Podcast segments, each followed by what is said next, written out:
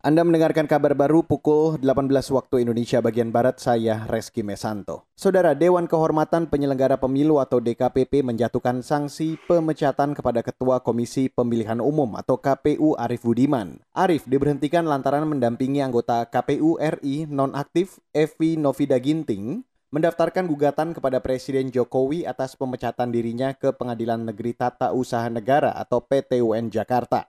Keputusan itu disampaikan Ketua DKPP Muhammad dalam sidang pembacaan putusan perkara secara daring hari ini menjatuhkan sanksi peringatan keras terakhir dan pemberhentian dari jabatan Ketua Komisi Pemilihan Umum Republik Indonesia kepada Teradu Arif Budiman selaku Ketua Komisi Pemilihan Umum Republik Indonesia sejak putusan ini dibacakan. Selain itu, pihak pengadu menyebut Arif sebagai pihak teradu telah membuat keputusan yang melampaui kewenangannya, yakni menerbitkan surat KPU RI yang menjadi legalitas atas pengaktifan kembali Evi sebagai komisioner KPU. DKPP memerintahkan putusan ini dilaksanakan dalam tujuh hari.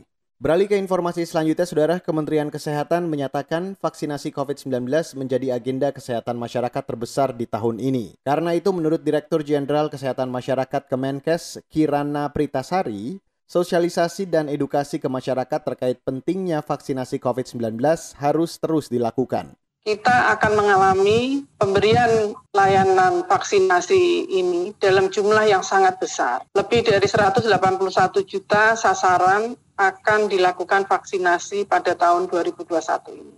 Kita belum pernah mengalami jumlah sasaran yang sebesar ini. Selain vaksinasi COVID, kita tetap menjalankan vaksinasi dasar lainnya yang telah menjadi program. Dirjen Kesmas Kemenkes Kirana Pritasari menjelaskan program vaksinasi merupakan bagian dari upaya pengendalian pandemi virus corona di tanah air. Dia berharap masyarakat mengikuti proses vaksinasi agar program strategi penanganan COVID-19 bisa sukses dan lancar.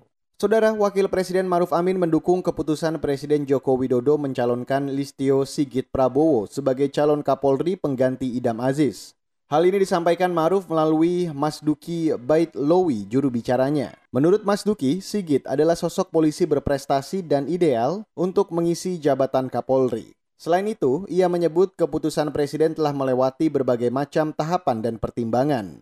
Hari ini, Presiden Joko Widodo mengajukan Listio Sigit Prabowo sebagai calon tunggal Kapolri pengganti Idam Aziz yang akan pensiun 1 Februari mendatang. Listio saat ini menjabat sebagai kabar eskrim Polri berpangkat Komisaris Jenderal atau Bintang 3. Demikian kabar baru KBR, saya Reski Mesanto.